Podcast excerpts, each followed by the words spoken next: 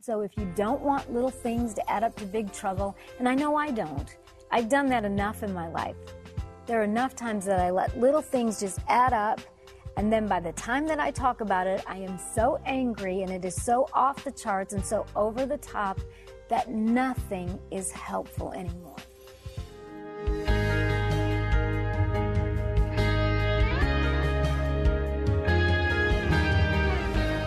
Have you ever heard anyone say it's the little things, and sometimes it's the little things that make a big difference, and other times it's the little incidents in our lives that as they add up over time, that little things uh, can add up to big trouble, and that's what we're going to talk about today on Bridges. And I want to sh- uh, start by sharing this purse story with you, and as unbelievable as it sounds, this really happened. Um, when my husband and I were pregnant with our son, I was working at this job and I was working afternoon shift and our supervisor asked me and another coworker if we would move over to some different uh, cubicles. And my coworker uh, her name is brenda said monica i want to help you with that because you're so pregnant. And i said okay. So she picked up some of my items and put them over to the new area at the cubicle and then she picked up my purse. And I still remember how funny her face looked when she picked up my purse and she said, She's one of those like really outspoken people. I'm sure you've worked with one or two of those. And she's like, Monica, uh, do you think that you should be carrying a purse that's this heavy? I mean, this can't be good for your back. You're pregnant. I'm like, you know, Brenda, it's not a heavy purse and I need every single thing that's in it. You know, I am one of those people that my purse truly it overfloweth on any given day of the week. And so she moves it over and she just kept talking about it the purse and how heavy it was and how it couldn't be uh, good for my back and i shouldn't be carrying that anytime but especially not being pregnant. So i decided when it came my break time that just to prove her wrong i was going to go through the purse and demonstrate that everything that was in there was necessary so I remember as I emptied it out, I kind of like I had a, a brush and a comb and a compact and uh, a wallet, you know, just a few things. So I was getting ready and preparing myself that when I went back into the work area, I was going to let Brenda know, no, this purse is not too heavy. I have just what I need. My purse is not overflowing. And for whatever reason, I decided to stand up and pick the purse up while it was still empty. And when I stood up and when I picked up the purse, I realized that that was really heavy for an empty purse. And so I stuck my hand down into the purse. And remember, it's a big purse. So I get my hand all the way down to the bottom of the purse. And then I realize that there's a rip in the lining. And I kind of move the purse around and I start hearing like uh, clinking sounds, a lot of clinking sounds, let's say. So when I get my hand into the ripped lining and I start pulling out, you all, handfuls of change, like so many handfuls of change that when I counted all that change, it was just over $32 of change. Well, I would just like to say that my purse made lunchroom headlines that day. It was like the talk of everywhere. And when Brenda found out that I had just over $32 of change, I heard all night, see, I told you, see, I told you. And people were asking me really legitimate questions like, didn't you notice that your purse was that heavy? And it's like, mm-mm. Didn't you hear like a lot of change clinking around in there? Mm-mm. How could you not? They said. You know, the only thing I can think about it is that it happened slowly over time so that the purse gradually got heavier and the purse gradually made more noise. And, you know, I probably just thought there was a little bit of change in there, but it wasn't bothering me. And so that leads me to little things can add up to big trouble. So when Rhonda Rhea and Kaley Rhea and I were brainstorming on our second Messy to Meaningful uh, book, which is all about purses overflowing and how that relates to everyday life, when I told them the change story, Rhonda said to me, Oh, we need to write the book just so you can tell that story. Uh, and I'm like, You know, we do, because it's so unbelievable that I can't believe that happened. But really, when you look at that story, it really points to so many realities in everyday life because sometimes it is the little things that can add up to big trouble. And I think that that can, for me, especially apply to my words that even little comments add up over time and they, that they can create big trouble that we really weren't wanting to create.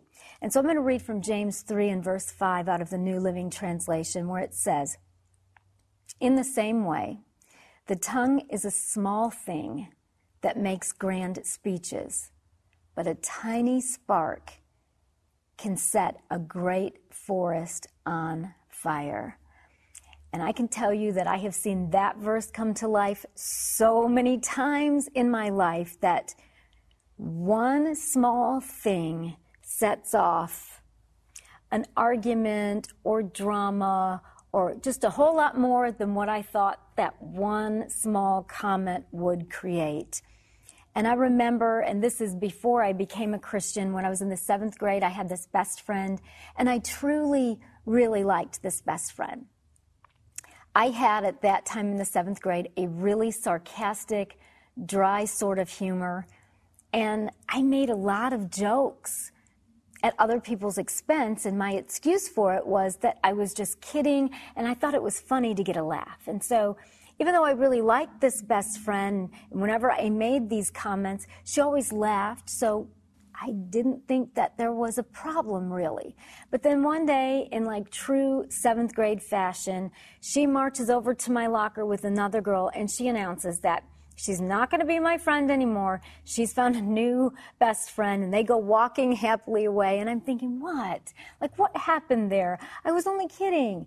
Didn't you know I was only kidding? Well, obviously she didn't know I was only kidding. But what happened is that those little things, those little comments added up over time to where she couldn't take it anymore. And since she really didn't express herself along the way, and since I was blind and oblivious to how painful these comments that I thought were funny were, I destroyed a friendship. And so that has been in my life, I would say, one of the greatest areas of weakness and challenge for me is really harnessing the mouth and the words that I speak. And uh, it was a couple of years later that I became a Christian, and I found, even after being a Christian, that I tended to have that sarcastic sense of humor and to make jokes that people would laugh at, but that somebody really might be the brunt of the joke and that somebody's feelings might get hurt. And so, as we put together uh, this chapter in the Messy to Meaningful book about how little things can add up to big trouble, one of the parts that I included in there that I just want to share with you quickly as we go through this lesson is while giving my heart to Christ changed everything, everything didn't change immediately. And I think that as we talk about how little things can add up to big trouble, that when it comes to the power of words and our conversations with other people, especially if somebody is a new Christian and they're still maturing in their faith, as, as I would have been in about the ninth grade. Well, when I came to Jesus, of course, everything changed. My whole life changed. But I still had to mature. I still had to grow up in the Lord, and I'm still, all these years later, still maturing and growing up. And there's still times that I look at my life and my words and I think, why? Why did I let that fly out of my mouth? And really, even at this age and stage of my life, little things still can add up to big trouble if I'm not really submitting my life and my mouth to control of the Holy Spirit. So, while coming to Jesus changed everything, everything didn't change immediately. I found myself as a new believer in Christ, um, still sometimes saying things that I shouldn't, making jokes at other people's expense. And I bring that up as we start talking about um, kind of these secrets that will help us prevent little things from adding up to big trouble.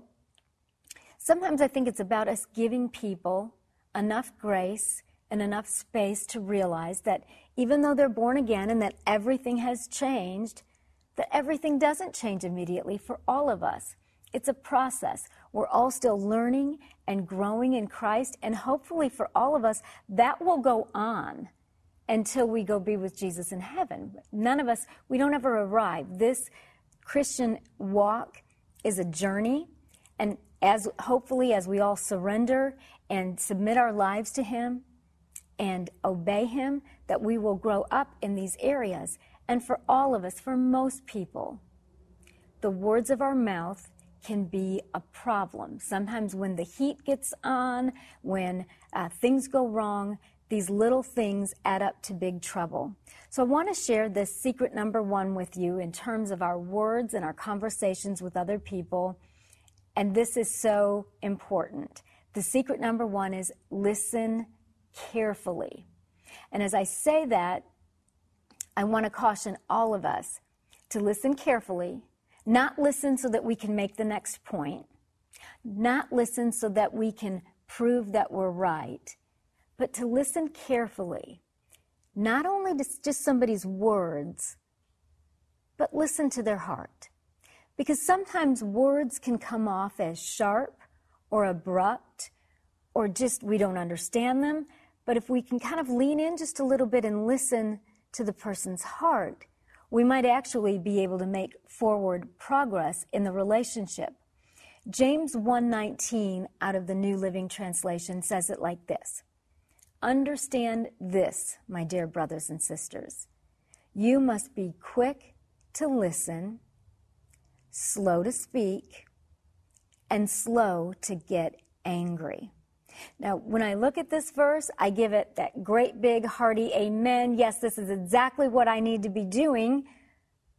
But all too often in life, even after all these years of serving Christ, especially when my emotions are involved, what can actually be the case is that I'm not quick to listen, but I'm quick to speak. I want to get that word in there. I want to let that person know just exactly how I feel.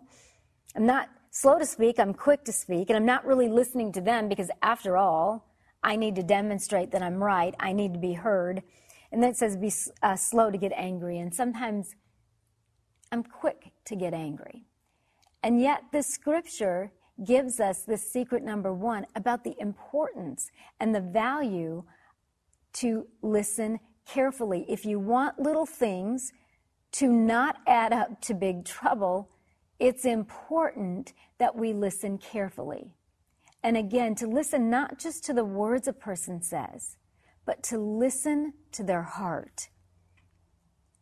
Secret number two is to speak up. So while the Bible says to be slow to speak, there is a time that we need to speak. If we don't want little things to add up to big trouble, then we have to speak up as the occasion arises so that there's not an accumulation of offense that, well, this happened in March and this happened in April and this happened in May and I didn't say anything here, I didn't say anything there, I didn't say anything here. So now these small incidents, these little things have added up. And they usually add up to big trouble. I don't know of too many situations in life that get better all on their own in relationships, we have to invest ourselves in them. We have to work to understand other people's point of view. When we feel stepped on or we feel disrespected or like, oh, that's not right, we need to speak up. Now, the Bible does say we are to speak up or to be slow to speak, or in other words, don't get in there too quickly and don't say too much. But it doesn't say that we are to remain totally and utterly silent. So, because communication has been such a struggle for me in my life, especially in my personal life, I do speak up. Hopefully, I take longer to speak up now than I did before to give myself some time to think it through. And I ask myself some questions. And so, you know, as you're watching this on television or maybe on video, I am going to put up some online extras and the notes from this so that you can walk yourself through these questions if this is a struggle that you have in your life. And I, I ask myself, okay, so I'm mad or I'm angry about XYZ or I think this needs to be handled and I want to speak up about it because we do have to say something. Other people, contrary to popular belief, really cannot read our minds. If we're upset about something, or your spouse or somebody at work is doing something that you don't like or that you fi- find non productive, they're probably not going to connect the dots on their own. That's why it's called a relationship. Everybody's got to participate. So I'll ask myself, is it possible for me to say what I need to say with a pure heart? In other words, is there malice in my heart? Do I really just want to prove my point? Or can I say what is bothering me and what a solution might be and have a pure heart about that? Another question that I ask myself is what I want to say true? And not only is it true, is it helpful? Because sometimes people say things that they say, well, I'm just, I'm just being honest here. And it's like, that, it's really like more like brutal honesty. Like it's not, there's not, there's no helpful component. You know, when you look at Jesus in the Gospels, yes, he did say hard things to people sometime, But Read carefully his words. His words always affirmed the dignity of all people. While his words might have been to the point, and while they may have been hard things, he always said them with clarity and with love. There was not malice. There was there there was zero pride. So I ask myself, is what I want to say true? And then is it helpful? Like, is this conversation going to go somewhere? Because if the conversation is just, you did this wrong, you did this wrong, I don't like this, I don't like this, I don't like this, that may be true. Like, that may be what I think. But is that helpful? I mean, like, after that conversation's over, then what? Sometimes we get so enticed to say exactly what we're thinking that we forget. Am I just going to take a relationship that's already struggling and damage it any, any more, even more? Or am I going to take this struggling relationship and say what I need to say and then say something that's helpful? Could we try XYZ? Would you be willing not to do that anymore? Do, do you understand that that really hurts my feelings? So speak up. The Bible says speak up, be slow to speak. I ask myself, is my goal to be right or is my goal to understand? So this list of questions, you know, it's it's not exhaustive, and sometimes I have to ask myself different questions for different situations. But when it comes to speaking up, when it comes to little things can add up to big trouble, when there comes a time that we know that we need to say something, it is important that we speak up, but that we would be slow to speak and that we would make sure that our hearts are pure, that we're not, it's not with guile, it's not with malice, it's not with pride, as best we can. And do I mess up in this area? Yeah, absolutely. And will you probably? Probably at some point. In those cases, we own what we've done, we repent, and say, with God's help, I will do my very best not to do that again.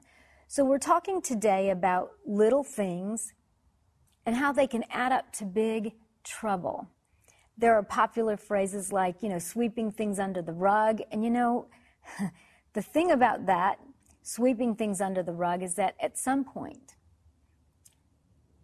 that rug has so much under it that when just the slightest little thing goes wrong, or there's some sort of inconvenience that happens, there's way too much that needs to be said and that needs to be worked through. This idea of collecting offenses and collecting resentment and growing in bitterness is not godly. There are people who say, well, you know, he's just trying to keep the peace. Trying to keep the peace at all cost is not peace. What the Bible talks to us about, even in terms of little things and how they can add up to big trouble, is that if we have an issue with someone, if we see that there is a problem, if we see that there's a potential conflict, it asks us to do probably what is the hardest thing in the world for most people to do, and that is to speak up, to talk to the person about it, one on one. It doesn't say anything about talking to like 15 friends before you go talk to the person, because chances are, even when we run these things by people, they're like, well, you know, you need to go and talk to them. Because the thing is, if you don't talk to the person that is involved, if you don't talk to the, that person, no matter how much talking I do, nothing really gets resolved. And again, there are times that we need godly counsel. We need someone to help us work through how to approach a person, what needs to be said. That's entirely different than gossip and uh, being petty and dividing people up. That, that is a, a different thing. There are times that we need to get that godly counsel so that we can handle something with a right heart and with a right spirit. And usually if you look if we look at our conversations, what would be the difference between getting godly counsel and getting gossip is that gossip really doesn't go anywhere. That's an idle conversation that just repeats the junk over and over and over again.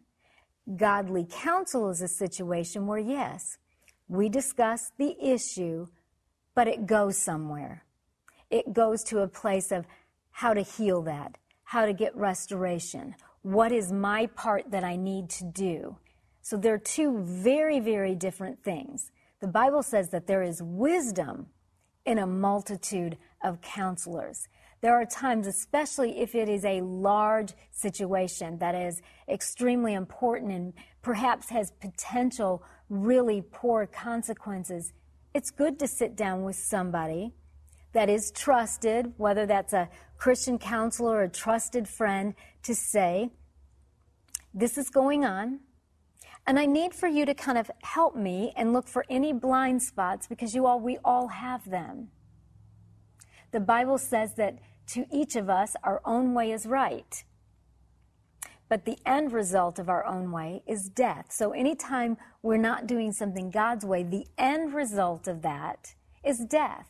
Whether that's spiritual death, whether that's the death of a relationship, nothing good comes from us doing our own thing in our own way. It's only when we're submitted to Christ that things can get better and that we can make a difference. And so if you don't want little things to add up to big trouble, and I know I don't, I've done that enough in my life. There are enough times that I let little things just add up. And then by the time that I talk about it, I am so angry and it is so off the charts and so over the top that nothing is helpful anymore. So let's not do that. Let's do, um, follow secret number one, which is to listen carefully, and secret number two, which is to speak up, and secret number three, and this is really important, and that is to focus on what really matters. Some people just have this seeming gift of being nitpicky. I mean, they're just not happy with the way anybody says anything or the way that much of anything goes on at work or at school or at home. They've got their laundry list of all that's gone wrong and how everybody else can do better. And typically, that sort of person, they kind of judge themselves as, well, I'm doing everything right. I'm the overachiever here. You need to do, you need to do, you need to do. And nothing good comes from that either. That's a case where really little things do add up to big trouble. No maybe about that. But in relationships, to focus on what matters. Some people call this choosing your battles. And I'd like to say this I think it's probably better if we don't think of everything as a battle and that sometimes we approach conflict or disagreements instead of as a battle, if we could possibly look at it as an opportunity to mature and to grow in our own faith, not only to fix that situation, but the whole point of this life is that the character of Christ is formed in us. It's to grow in our faith. And when we experience disappointments and these little things that uh, tick us off or these quirks that we have about how we want things done, sometimes if we can step back from that and focus on what really matters, and that is the relationship, that is that my faith is growing, that my character is growing, that I really am walking out the scripture to be quick to listen, to be slow to speak, to be slow to get angry. Those are the things that please God. We're going to have conflict and problems here on this earth until Jesus comes. I mean, because we all, we struggle in the flesh. And right now, the weight of sin still is here on planet earth. The Bible says when we go to be with Jesus, we will know him, that we will be like him, that we will be changed in a moment, in a twinkling of an eye, but not yet. Right now, we're on planet Earth and we've got all of this stuff and all of this junk that's going on. And if we can, in our relationships, both at work and at church, and especially at home, to focus on what matters. There may be some quirks or faults that you think that your spouse has or your children or your in-laws, and those may be valid and they may be legitimate. But sometimes we have to ask ourselves, is it really like all that important? I mean, does this person love me? Do they overall support me?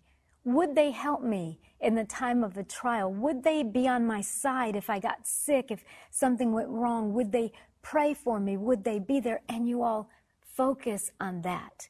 Focus on what really matters. All of life is not reduced to who did laundry last and who loaded the dishwasher last and did they line up the knickknacks the way that you want them. Well, all of those things can seem extremely important to all of us. I mean, there are ways, there are just certain ways that I like things done in, in my house. But the thing is that even if they're not done exactly that way, am I mature enough to focus on what really matters? That I have a family that loves me, that supports me, that if I was out and got a flat tire, that they would come and get me. I wouldn't have to beg. I, w- I would just honey, I, I got a flat tire, and he would be right there. That needs to count for a lot. That my husband loves me, that he's supportive. Um, he may not clean exactly the way that I clean or do exactly the way that I do, but he loves me. So focus on what matters. As we've talked today about how little things can add up to big trouble, I hope that you've been able to see that we can all nip that in the bud if we're willing to follow secret number one, which is all about listening carefully, not listening to be right or to make your next point. And then secret two, to speak up. And secret three, to focus on what matters. As we do this, we can stop little things from adding up to big trouble. Don't miss another episode of Bridges. Subscribe to our YouTube channel today, where you can find all of Monica's latest teachings and interviews. It's easy to do. Just visit youtube.com, search Monica Schmelter, and click subscribe. Once you are subscribed, click the bell icon to get notified when a new episode is available to view. Thanks for watching Bridges. Don't give in.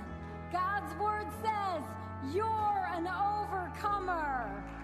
It takes training, it takes discipline. And so when you're fighting that good fight of the faith, you take your story, whatever it is, and you saturate it in faith and you fight for it. Visit monicaschmelter.com to schedule Monica to speak at your next event.